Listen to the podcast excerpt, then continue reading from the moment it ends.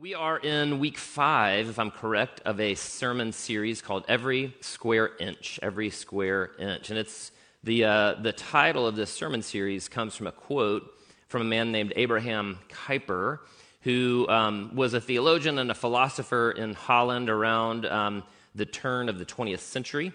And the reason that we're choosing this, uh, this title for the series is because he had a quote at the founding of the Free University of Amsterdam, where he was the inaugural speaker, and he said this. He said, There's not a square inch in the whole domain of our human existence. That means our minds, our hearts, our relationship, our work, all of the things that comprise our human experience. There is not a square inch in the whole domain of our human existence over which Christ, who is sovereign over all, does not cry, Mine.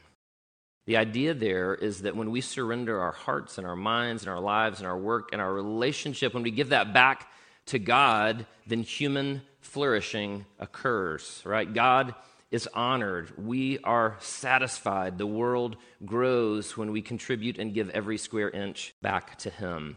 Today, we're going to be talking about how that is true for our hearts. But before we begin, let's take a moment and let's pray. Father, thank you for the people in this room. Um, I just thank you that uh, they managed to uh, wake up after their alarm clocks went off, and they managed to make some food for themselves and to walk out into the cool fall air, Father, and make it into this building today um, to be able to, to be with your people. Um, and Father, we know that where your people are gathered together, that you're there. And so, Father, it's not just that we're here with our fellow brothers and sisters in Christ, Father but we're here with you. And Father, we're here with you because you invited us into this place. And so, Father, I pray that as you have invited us into this place to hear your word, to sing your praises, to be around your people, Father, I pray that each of us would have a life changing encounter with you, the living God. Father, I pray that as we think about all these elements of our humanity, our hearts and our minds and our work, Father, our relationships, Father, I pray that we would indeed surrender each of those areas to you, Father.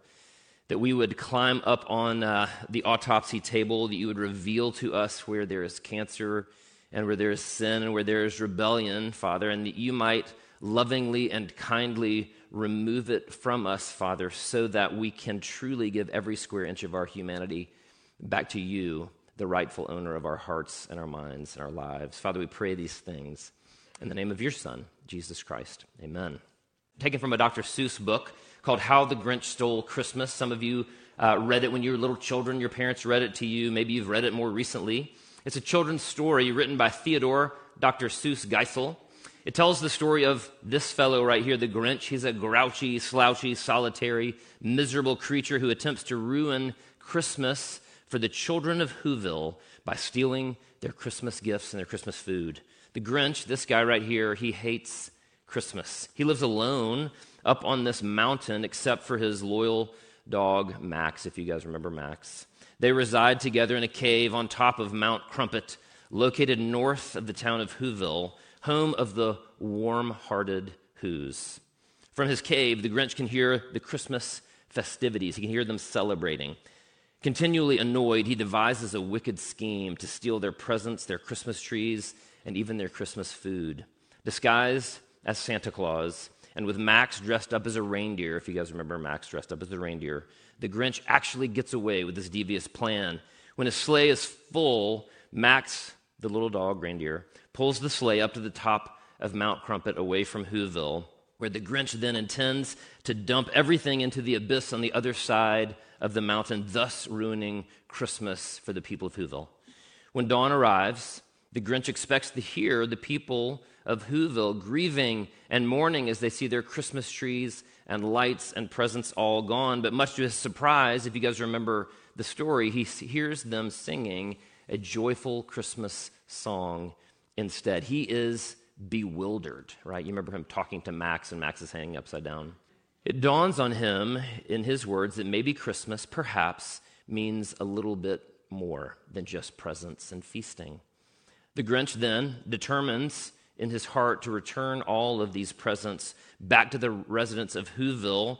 But at just that moment, if you guys remember, the sleigh begins to tip over the mountain and towards the abyss, and it almost falls until the Grinch, filled with miraculous strength, is able to pull the sleigh full of presents back from the brink of destruction. What happened?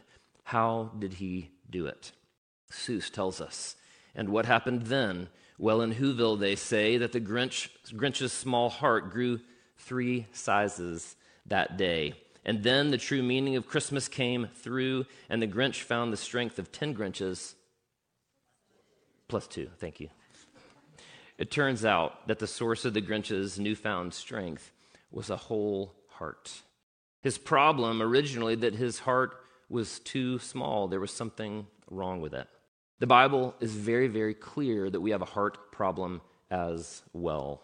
Today we'll be looking at three different facets of our heart. First of all, we're going to look at the ontology of our heart. I'll get to that in a minute. We'll be looking at the problem of our heart, and then finally, we'll be looking at the solution of the heart. The ontology of the heart, the problem of the heart, the solution of the heart. Let's start with this ontology of the heart. Some of you know this, some of you don't, but the word ontology is a fancy word for being. So when I say the ontology of the heart, what I'm really trying to get at is what is the heart? What is the human heart? And here, just to be clear, I'm not talking about that organ that resides within your chest that pumps blood throughout your body. The heart, as it is used in scripture and songs and movies and poetry, is a metaphor for the center of our being. We know that. We can't see it, we can't touch it, we can't even measure it, but we can definitely feel it. The heart is the engine of the human machine. It determines our desires, our direction, and ultimately it determines even our destination. In his article, The Revolutionary Christian Heart, Tim Keller describes the heart as follows The heart, to English speakers, means the emotions. But the Bible also says our thinking comes from the heart, as well as our willing, our plans, and our decisions. This confuses us until we realize the Bible's view of human nature is revolutionary, different than what you find in other human systems of thought. The heart is used as a metaphor for the seat of our both, most basic orientation, our deepest commitments, what we trust the most. It is what we most love and hope in, what we most treasure, what cap- captures our imagination, right? He's right. Jesus was constantly speaking of the heart in precisely these ways. Jesus said this He said, Where your treasure is, there your heart will be also. Jesus also said, For out of the abundance of the heart, the mouth speaks. The good person out of his good treasure brings forth good, and the evil person out of his evil treasure brings forth evil. But what comes out of the mouth proceeds from the heart. Over and over and over again, Jesus is talking about the relationship of our heart to the actions that we enact, the things that we desire, the direction that our lives head. And if all of this is true of the human heart, then it is without a doubt of infinite importance. It really matters because your heart will determine what you love. And what you love will determine what you dream about. Your dreams will ultimately determine your choices, and your choices will determine your destination. Blaise Pascal once wrote the following He said this The heart has its reasons, which reason knows not. Let me say that one more time. The heart has its reasons, which reason knows not. Sometimes what is truest about us isn't even something that we are cognitively aware of. Pascal is correct. If we want to know why we do what we do, then we need to look no further than our heart. So, the heart is the center of our being. I think the Bible makes that point. Pascal makes that point. Keller affirms that point. It's the motor that drives us, it's the compass that directs us. God made us that way on purpose. That's how He formed us to be. But there is a problem. That's the second point the problem of our hearts. In college, I had a theology professor named Henry Krabbendam. We actually ran into him a couple weeks ago um, up in Chattanooga. He used to be six foot eight, um, and now he's about six feet tall. He's been retired for quite some time now. But uh, Dr. Krabbendam always sounded like the Count from Sesame Street. He's Dutch. And one of his most frequent sayings was, The heart of the matter is the matter of the heart. The heart of the matter is the matter of the heart. What he meant was that as the result of pollution entering the world through Adam and Eve, our central processing units have a glitch. There's a virus within each of our hearts. One theological term that helps understand this glitch or this virus is the term total depravity. Total depravity. Some of you guys have heard that phrase before. Some people misunderstand the term. They think it means that humans are as bad as they can be in every area of their humanity all the time. And if that were true, then there would be very little good in the world at all. Life would always be some form of Nazi Germany. Instead, total depravity means, instead, that every aspect of our humanity has been impacted and polluted by sin. Let me say that one more time. Total depravity means that every aspect of our humanity has been impacted and polluted by sin. There's no part of us that isn't corrupted, polluted, and touched by sinfulness and brokenness. Practically, this means that there's no part of us that's untouched by sin. Relationally, we're broken, right? If you don't think you're broken relationally, then you need to do some, uh, some deep soul searching. Intellectually, we're broken. If you don't think you're intellectually broken, then you need a little bit of humility and you need a conversation with some of the philosophers of our past. Psychologically, we're broken. We have lots of counselors in our church. If you don't think you're broken psychologically, that's surely evidence that you are broken psychologically. Come talk to me afterwards. The brokenness goes on and on and on. In fact, as human beings, we are like a 1985 Mercedes. I don't know how many of you guys were alive in 1985. But in 1985, when a 1985 Mercedes rolled off the line, it was perfect. Or for my friends that speak German, it was Bundes. And, uh, and what that means is it just couldn't have been better. But I don't know if you've seen a 1985 a Mercedes recently that wasn't kept in a warehouse or stored in a garage. But now, all those years later, I guarantee you that sunroof leaks, the paint is faded, and it is not a great idea to drive it on the highway. Trust me. Our hearts are very much like that Mercedes. Our humanity is like that Mercedes. We were created to be perfect in the image of God, but now we are broken, corrupted, polluted by sin. Throughout the Bible, God addresses the brokenness of our hearts. You know that. It, it's really from the very beginning in Genesis all the way through the end in Revelation. And really, we find that there are at least two dispensations of our heart that some of us are familiar with. The first heartbrokenness exists before we become Christians. Isaiah 29 says this These people draw near to me with their mouths and honor me with their lips, but their hearts are far from me. We see that sort of status of Adam and Eve in the garden where they're fleeing from God. They're, they're actually actively trying to get away from Him. In Jeremiah 17 9, the heart is deceitful above all things and beyond cure. Who can understand it? Apart from God, our hearts are not trustworthy. Ezekiel 36 carries on that idea, saying that apart from God, we have a heart of stone. It's dead to God. Romans 1 says that apart from God, our hearts were darkened. Abby read a passage this morning that talked about God's light shining in our hearts.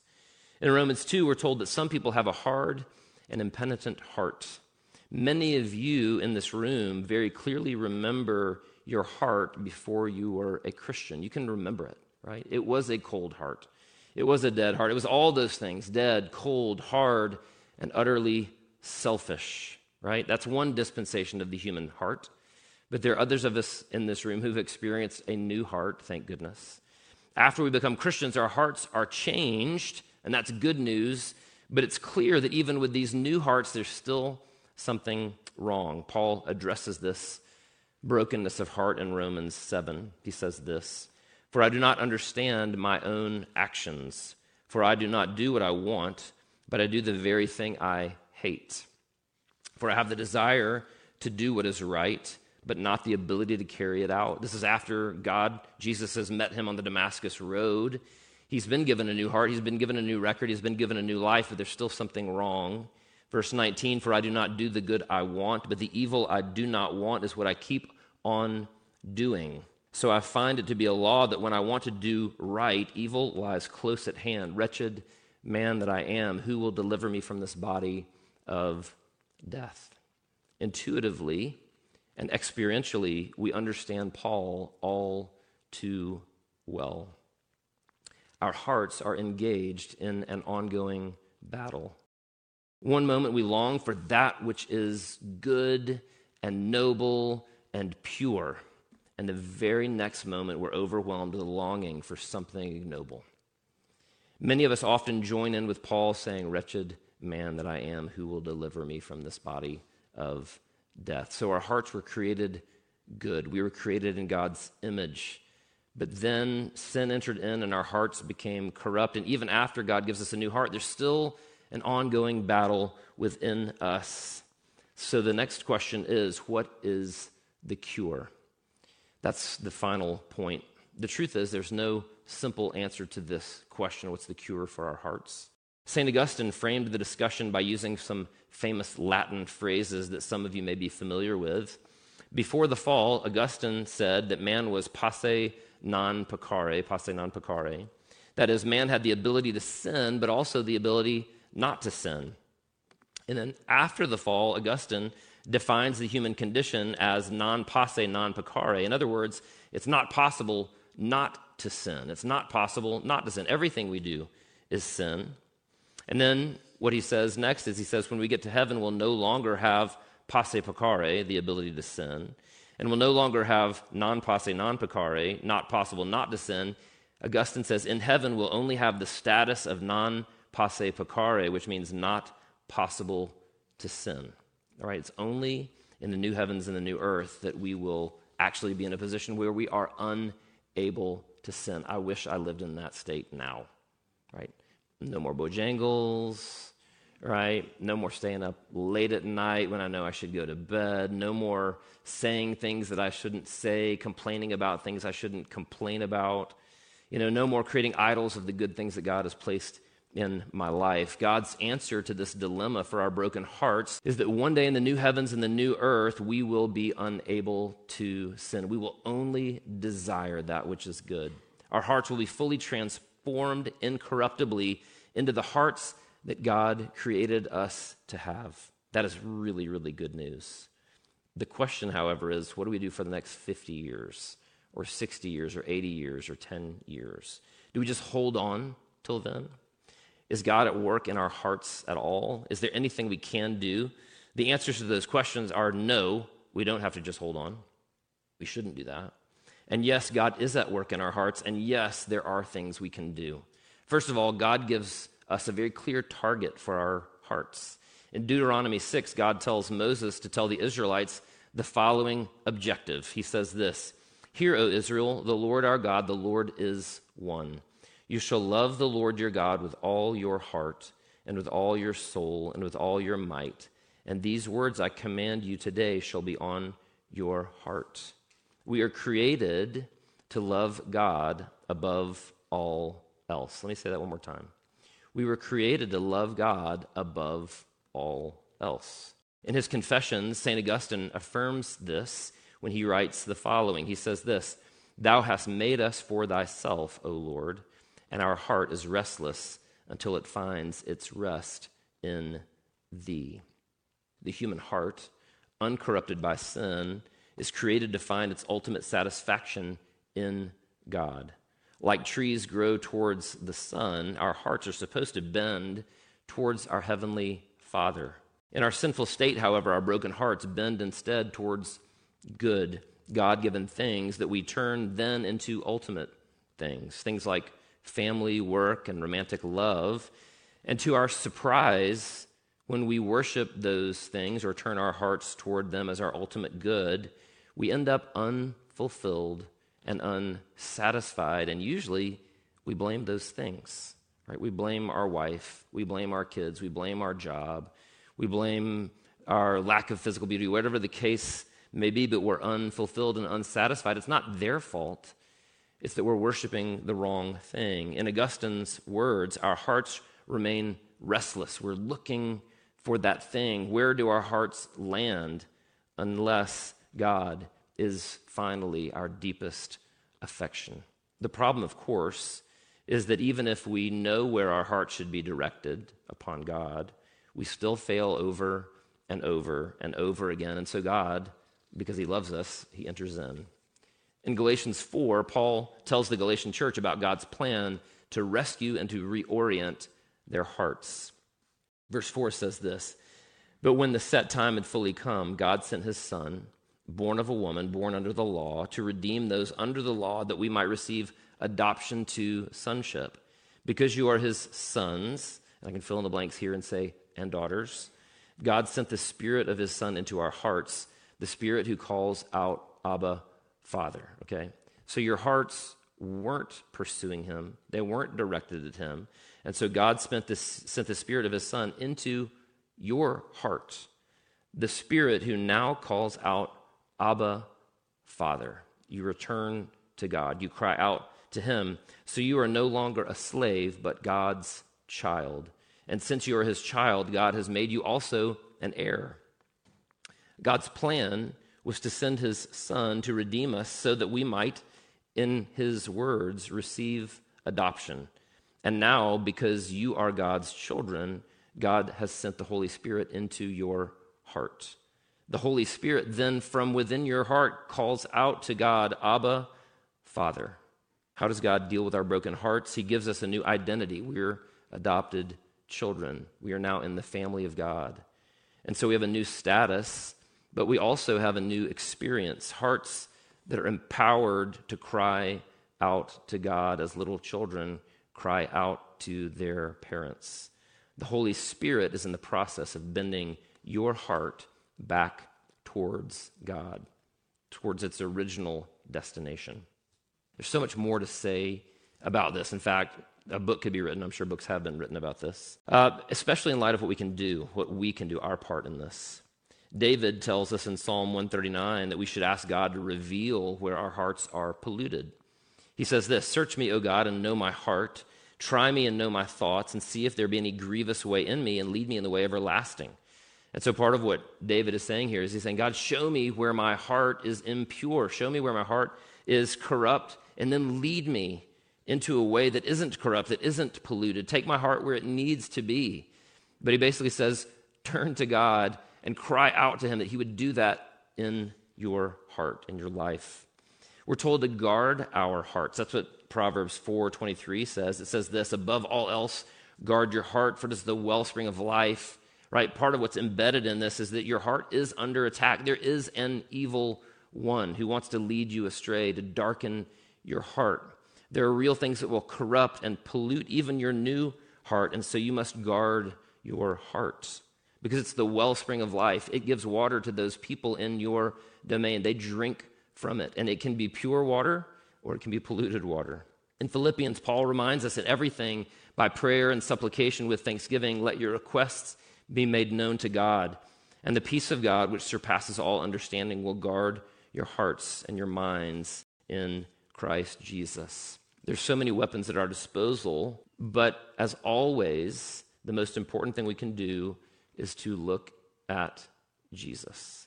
That's what the author of Hebrews tells us. He says this Let us fix our eyes on Jesus, not on our ability, not on our inability, not on our past sin, not on our present sin, not on other people. Let us fix our eyes on Jesus, the author and perfecter of our faith. He's the one that's written your story. He's the one that's perfecting your very, very imperfect faith who for the joy set before him endured the cross. That joy was seeing that you would be reconciled to him and to his Father, and that you would indeed be given a heart that is no longer able to sin, who for the joy set before him endured the cross, scorning its shame, and sat down at the right hand of the throne of God. That image of him sitting down on the right hand of the throne of God means that his work is accomplished, it's done. He rose from the dead, he ascended into heaven, and that God said, Great job, take a seat. You're done. Consider him who endured such opposition from sinful men, so that you will not grow weary and lose heart. And so we look at Jesus, the author and the perfecter of our faith, so that we will not lose